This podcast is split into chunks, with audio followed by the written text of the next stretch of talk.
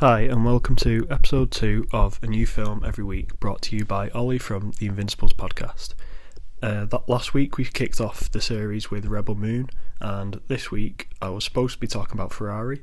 Um, I was planning to, but uh, I didn't end up watching that this weekend. The film I went to see this week was Poor Things, uh, which is directed by Yorgos Lanthimos and stars Emma Stone, Mark Ruffalo, Willem Dafoe, Ramy Youssef, Christopher Abbott, and Jerrod Carmichael and um, I didn't really know what to expect going into this film because I hadn't seen the trailer. All I'd seen was a clip on that they showed on Graham Norton. Um, I'm a big fan of Emma Stone. I think she was brilliant in uh, Cruella, which was the last film I saw her in, and obviously she's brilliant in like La La Land, Spider-Man films. Even though they're not the best films, that that was where I saw her the first time, and um, Crazy Stupid Love as well best rom com of all time. Um, Willem Dafoe, obviously amazing, and Mark Ruffalo as well is great. Uh, so from the cast, obviously I was going to go see this film, um, but yeah, I didn't know what to expect. Emma Stone said on Graham Norton that in the film a child's brain, a newborn child's brain, gets implanted into a woman's body. So yeah, you don't really know what to expect when you hear that um, you kind of, I kind of thought it would be a bit more. It wouldn't be as uh, extreme as it was the film because it's very, very, very sexual, and that at the beginning that was quite uncomfortable because you're like it's a woman but it's a child, so that was quite uncomfortable at the beginning. But then, um, Be- Bella Baxter, Emma Stone's character, starts to you know explore the world essentially and discover things about the world and about herself and becomes quite an intelligent and powerful character. Um, so that was like that part of the story was like you know really interesting, and then it, the film just had a really unique like look and feel to it like it was set, you know, felt like it was set probably like 1800s, early 1900s, um, but there was all like you know the weird sciency stuff in uh, in oh what was it? God. Uh, Bella refers to him as God, but I think his name's like Godfrey, something like that. Um, Willem Dafoe's character, um, and there's loads of like really funny lines in it as well, even though the actual subject of the film is quite dark and you know uh, uncomfortable.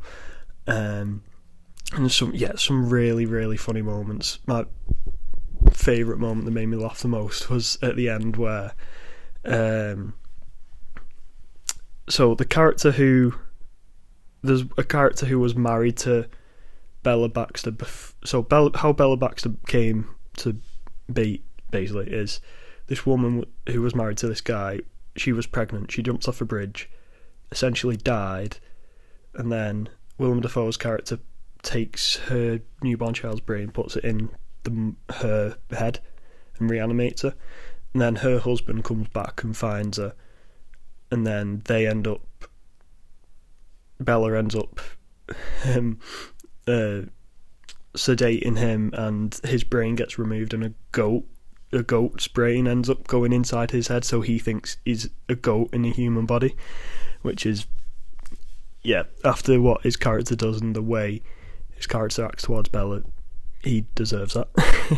but um, yeah, the story's uncomfortable at first, but it's really grips you by the end, and you want Bella to succeed and it's interesting watching her learn how to be a person, learn about the world in an adult's body, but with a child's brain.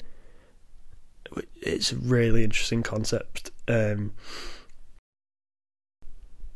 and Emma Stone is fantastic in this. The way she uh, she embodies ex- the the character and shows how the character goes from being literally a newborn baby in in a in a human's body and shows how how her language changes, how her movement changes, throughout the film, and just uh, how she just takes on this character with everything, and it, that was a real interesting part seeing the character, her language develop and learn throughout the film, and also Mark Ruffalo just is brilliant. He completely gets he um what what what word am I looking for? He goes all in with with his performance essentially, and he's very very entertaining. And obviously, you know what you're getting with people like Willem Dafoe. Um, so yeah, the performances as well are excellent. Um, and as I said before, the just the way the film looks and the whole aesthetic of it is really really good. So yeah, the the film I found the film really enjoyable. It's it's very it's very funny. The story is really interesting. It, not for everyone. It's definitely not for everyone. With how with just because the idea of it is isn't something everyone's going to enjoy and will make some people uncomfortable. But it's is a good film. It's really brilliantly done film. And yeah, that's it for this review. I uh, I, I, I gave this film four out of five stars. So that that's my initial reaction. Um, I, you know, that could go up or down by half star or so, but I, I think I, I'll give it four stars. And I've just remembered I didn't give a star rating for Rebel Moon last week. I don't think so. Um, my star rating for that was one out of five. Yeah, that that was terrible. But Poor Things is great. Go and see it and let me know what you thought.